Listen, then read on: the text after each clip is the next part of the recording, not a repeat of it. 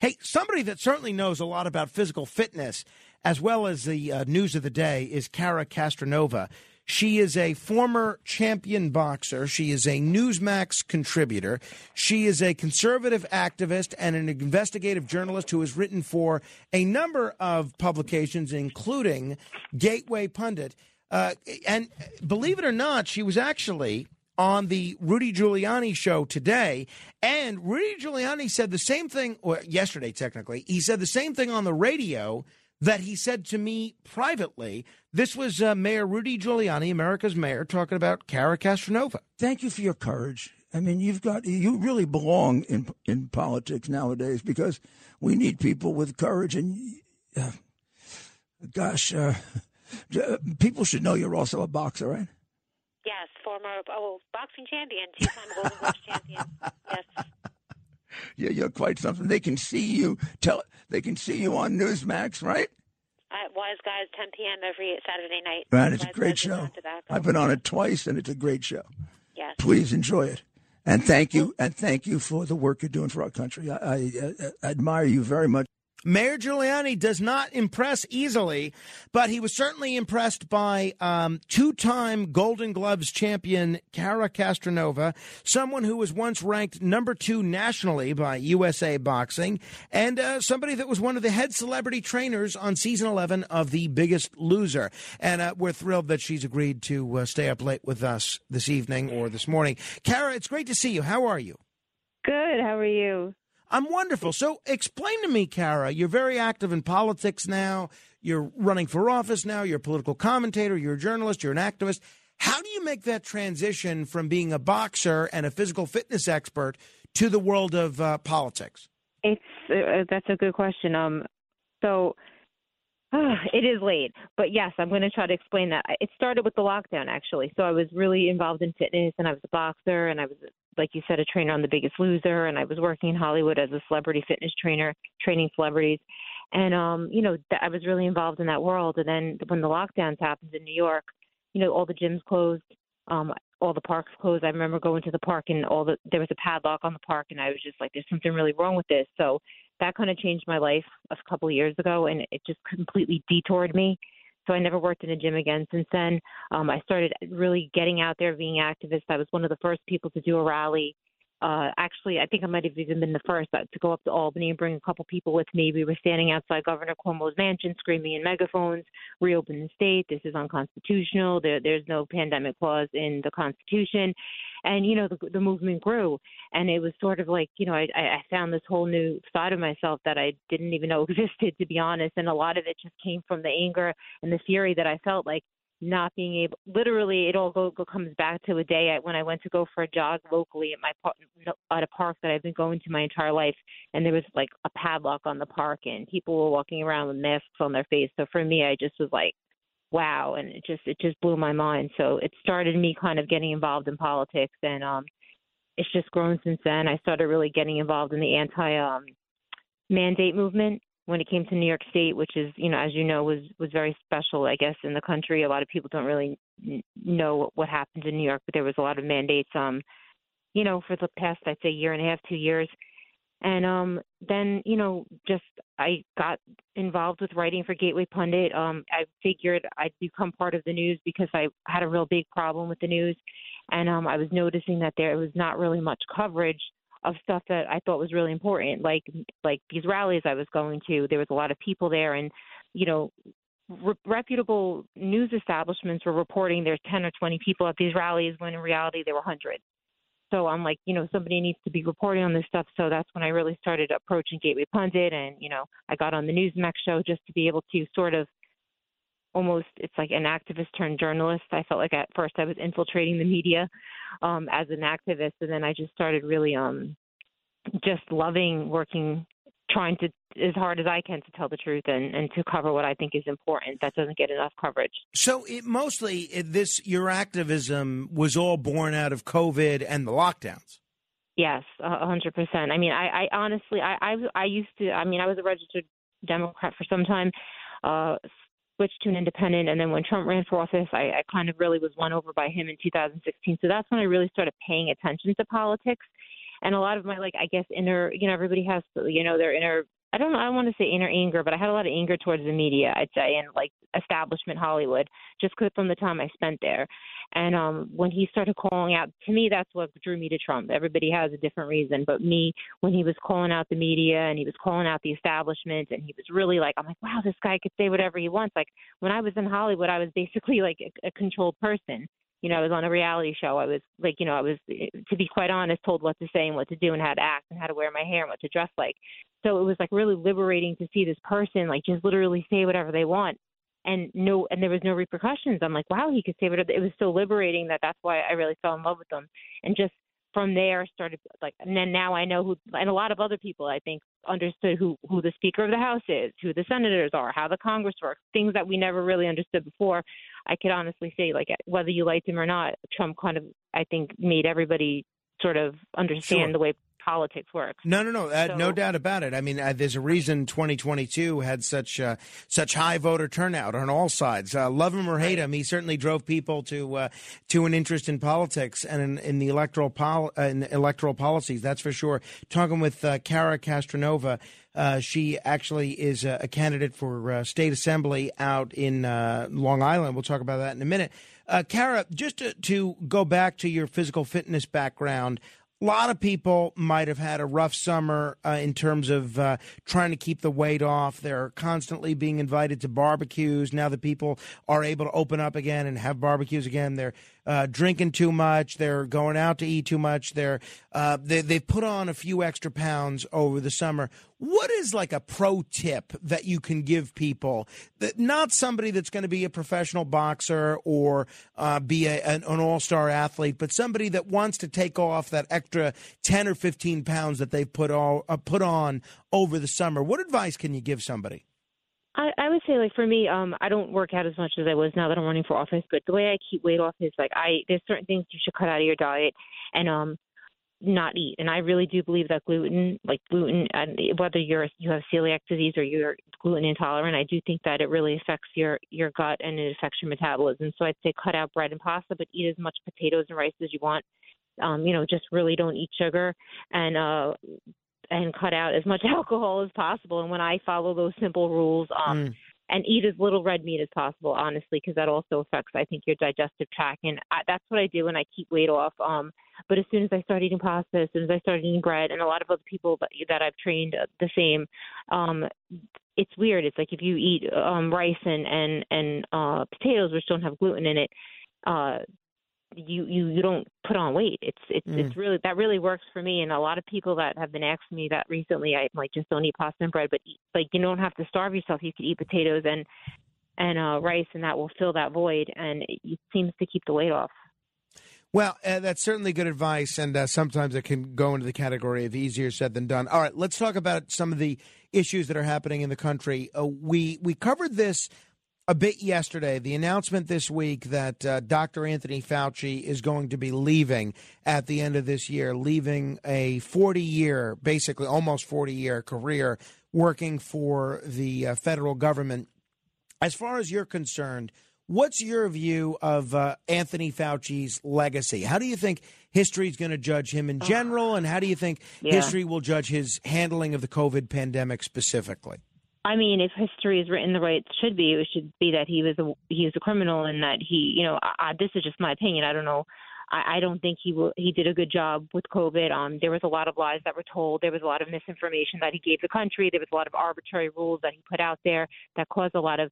It, for the most part, for me, the part that I have the most anger towards is it divided families. Um, I haven't spoken to family members in two years because of COVID, because of these very arbitrary, what I feel were arbitrary instructions given by Dr. Fauci and his team to the United States and to the people. Um, I have family members. I'm doing a fundraiser for my uh, campaign next week who I haven't seen in two years who aren't coming. Um, they don't want to be around quote unquote unvaccinated or unvaxxed people, and this is like now the CDC is saying that vaccinated should be treated the same as unvaxxed. So I'll never forgive Dr. Fauci, or I don't even want to call him a doctor because I think he's an opportunistic businessman, um, for breaking up my family. Like I said, I have 20 Mm. relatives on my mother's side of my family that I, my mother passed away a long time ago, so that was really my only connection to her that I haven't seen because they are so terrified by what I believe was complete fear mongering on the part of him and um, anybody associated with him that completely tore families apart, um, t- took away the traditions of Christmas, birthdays, and, and holidays that really, you know, keeps the family unit. I think in the United States, and I think that that will be his legacy. That he literally ripped families apart, and I don't think that could be repaired anytime soon. Mm. Um, it, it does appear that at least as of now, Philadelphia is going to be having their students wear masks for the first two weeks of schools. The parents in Philadelphia are up in arms. They're asking the school board there to make it optional. It looks like there's such an outcry that they may have to make it optional. What's your take on what a city like Philadelphia is doing in terms of mandating masks for public school students for the first two weeks of the school year? Um, you know, I'm I'm pretty pretty extreme on that. I think it's child abuse. Um, I don't believe in. That. I mean, if the, the CDC has literally said and and Fauci that masks don't work, and then they said they worked and then they didn't. But you could look on the box of the mask and see that it doesn't work. It's again, it's arbitrary. It's control. I don't understand why they keep making up these mask rules. Uh, they they simply don't work. So um, I think it's political. I don't know why uh, they're they're still going on with these masks. Uh, it just just for me, it's just a way to keep dividing and distracting and you know, distracting the people from the real issues that's going on in the country. So, I, I mean, again, like if if I was a parent in Philadelphia, I would not be happy with that.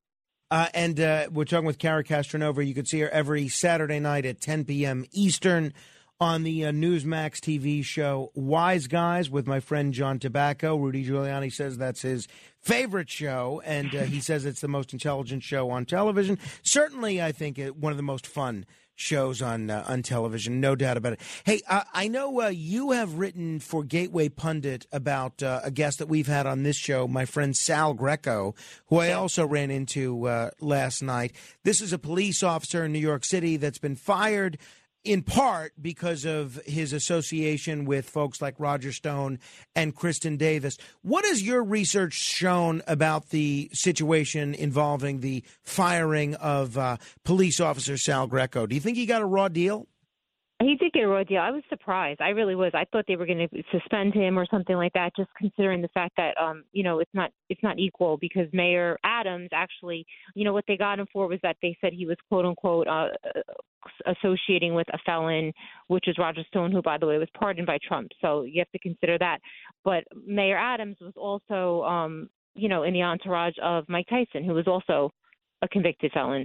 So uh, just considering that, I didn't think they would go so far as to fire him. You know, I was at his trial in New York City, his police trial, and uh, the evidence they were, in my opinion, that they were showing really didn't show that he did much just besides hanging around uh, Roger, and they were trying to really just throw him under the bus. Uh, so it's guilt by association, and I think it just comes back to demonizing anybody that was there on January 6th and and President Trump. And it's sad because the the the, the pendulum swings politically, and you know the left is not going to like it if this is used against them one day, and these same tactics are used against them. And I wouldn't want them to be because that's just not America. Mm. You know, anybody that's politically persecuted. I started an organization called Citizens Against Political Persecution, and if this was happening to someone on the left, I would be equally as outraged because I know just how fast that it could be used against me if I accept it being used against someone that I perceive to be my quote unquote enemy. Yeah, no, uh, that is uh, that's a great point. Um, you've been very active in researching the uh, the January sixth situation and uh, some of the people that are still incarcerated for their role in um, in January sixth. Now, y- you've referred to some of the folks that are uh, still awaiting trial and awaiting sentencing. Some of the people that might have already been to trial and uh, dealt with some pretty stiff sentences as political prisoners. Now, mm-hmm. some people may look at these folks that were, you know, involved in storming the Capitol on January 6th and say, look, you know, these people were rioters or trespassers. They had no business being there. And even though I might agree with them politically and I, I, might agree with the candidate that they voted for, they shouldn't have been rioting. They shouldn't have been trespassing. Why shouldn't we deal with these people harshly to send a message mm-hmm. to the next person that wants to participate in a riot or trespass on the Capitol? Right. Well, first of all, there was a lot of rioting and uh and whatever um stuff like that going on for years now. There's been political protests, everything with and, and I'm, again, I'm not I'm not the type that points fingers like, oh, look what happened with George Floyd. I hate to do that, but sometimes it's necessary. It's not equal uh, justice under the law. And the fact of the matter is, like, yes, persecute people, uh, prosecute people when they commit crimes fairly, but when people are trespassing, don't put them in jail. Like the majority of these men there's about 100 people in jail right now since January 6th, pre-trial, who a lot of them could possibly be found innocent or be found guilty of disorderly conduct, which doesn't even include jail time. So I know people in jail right now that have never um, even been tried yet, and their trials might not even come until 2023. So there, that's two and a half years of, of pretrial detainment, which is unconstitutional in this country, um, for for the charges like uh, uh, obstruction of justice, which is a ridiculous charge for somebody that's at a protest, and should should raise a red flag for anybody because if you're at a protest usually when people go to protest, they're protesting the government, they're protesting a government proceeding. A lot of the anti-vaccine rallies that I've been to will actually go to the legislative body that's that's deciding on something having to do with the vaccine mandate, and we'll go outside and we'll protest. That's what the nature of political protests are. You go to the building where the decision is being made. So the precedent that this is setting is that if you go to a governmental building and go to a protest, there's a chance that you could be charged with obstruction of justice, which which is a 20-year penalty maximum. Um, and a lot of these guys are being thrown the book, which being charged with obstruction of justice. Some of them never haven't even been inside the Capitol, never went in the Capitol. Well, it, um, yeah, no, it's uh, it's certainly uh, I know something you've been working towards and very passionate about. Now, Wednesday, you've got this big event in uh, Long Island from six to eight p.m. at uh, King Umberto's restaurant in Elmont. Uh, it's a fundraiser. I know Mayor Rudy Giuliani is going to be there. I know the uh, Nassau County Executive Bruce Blakeman is going to be there. If people want more information, they can go to CARA C A R A the number four assembly.com. That's Cara Assembly.com. And uh, this is a, very competitive assembly race. It's actually one of the few seats that the Republicans have a genuine chance of uh, of picking up this year, and uh, it's certainly going to be very interesting. How is uh, how is your uh, assembly race looking so far, Cara? It's I mean, I think I'm popular. Um, I grew up in this neighborhood, and I lived here my whole on and off my whole life. I know everybody here, and, and the more I'm, I'm walking around, getting you know, going to businesses and going into house, knocking on people's doors, the more I'm realizing, oh my God, I know this person by extension. I know this person's friend's friend. I know this person's cousin. So you realize how many people you actually know in in your own area, and it's I'm very um I'll be held accountable because if I'm going to be representing this area, you know, I live in this area and I come home from Albany and people are going to be like, what are you doing if I do something wrong? So I like that uh, element of running for local government where you're held accountable by your actual neighbors. But um, it, it's a, it's going to be a tight race. Um, you know, the closer you are to Queens, uh, the more I guess purple and blue it gets. Uh, the further out you go in Long Island, the more red it is. I live on the borderline of Queens, mm-hmm. and I'm running against an incumbent who's been in there for, for five terms, and she, um, you know, she's not the most popular person, but she's not. I wouldn't call her unpopular. She just has the name recognition because she's been here for a long time. She hasn't, in my opinion, and I don't like to talk bad, and I'm not saying she's done anything horrible. I mean, she's vote. I think her voting record is terrible when it, she votes with the um with a lot of the again for a lot of the laws that that have happened in New York that I don't believe in. But um, other than that, I don't think she's a horrible person. I just think that um, she hasn't done enough for the community, and I think I could do a much better job because I live here and I really actually care about the community.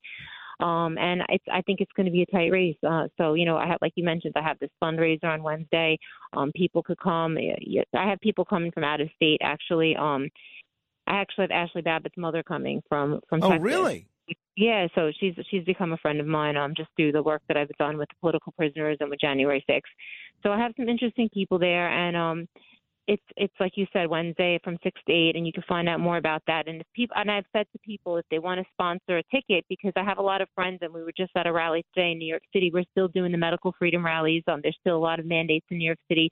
Firefighters, teachers, um, cops still haven't gotten their jobs back. A lot of people uh, were fired because they didn't want to take the shot, and they're they're not working. So I, a lot of these people are my friends, and I you know I send them my flyer. It's 150 dollars to come to the fundraiser. Right. I feel bad, and some of them are like Harry, you know, I'm not working, and I'm like, oh, so I you know I put out a um an article in Gateway Pundit that if anyone wants to donate for a ticket, so some some of the you know so they can come to the fundraiser, and a lot of people have donated. So um, so there'll be some really great medical freedom people there. And if p- other people want to donate, please just go to CARA, C A R A, for caraassembly.com, and then you can see where my fundraising information is because, you know, I, I hate fundraising for myself. I fundraise for other people. I raised over $2 million for the political prisoners of January 6th, but really it's expensive to run for office. We have to send Sure. out mailers. We have to make flyers. We have to put these lawn signs on.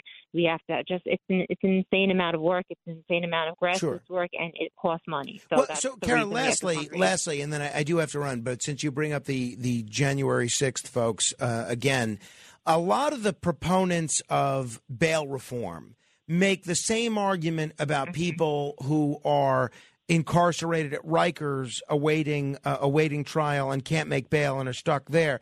Has your advocacy for the January 6th folks given you maybe a new appreciation for uh, Yeah. those that are advocating for not making uh, people stick, stay at Rikers because they can't afford to make bail? Right. It's it's changed me in a lot of ways. It really has, and it's, it's only just begun for me. Like I started this advocacy group a year and a half, and I've I have a completely different viewpoint of the criminal justice system. That's the honest to God's truth. I've sit in and I watch prosecutors and I watch how they work. Um, I've I've read a lot of statements of facts, a lot of uh, documents. Uh, so yeah, my I'm I'm I'm I'm morphing and I'm changing when it comes to criminal justice and realizing that you know the system does need to be changed in a lot of ways. And you know it's just a, a matter of time before I start you know looking into and investigating stuff that goes on here in the state with the criminal justice system. I'm not going to say that I'm the most versed on it, but I will be because I'm Mm. running for assembly and it's something that I'm really looking into right. but I could definitely say that my I've, I've it's, I'm a changed person ever since I learned about uh, January 6th and the political persecution. right. And I do think that what you said, you know, about Rikers Island, yes, it's something that, that you're it's a fair question. It's something that I would definitely. All right. Cara, wishing you the best of luck. And again, uh, her fundraiser is Wednesday in uh, New York, um, uh, Nassau County, uh, 6 to 8 p.m. Mayor Rudy Giuliani is going to be there. Bruce Blakeman is going to be there. A number of other bold faced names are going to be on Yes. hand as well. And follow me on Twitter, Frank, and, and extra followers too. too. There you go. Cara4assembly.com if you want to learn more. Cara, thanks for staying up, staying up late. We'll talk soon. Thanks so much, Frank.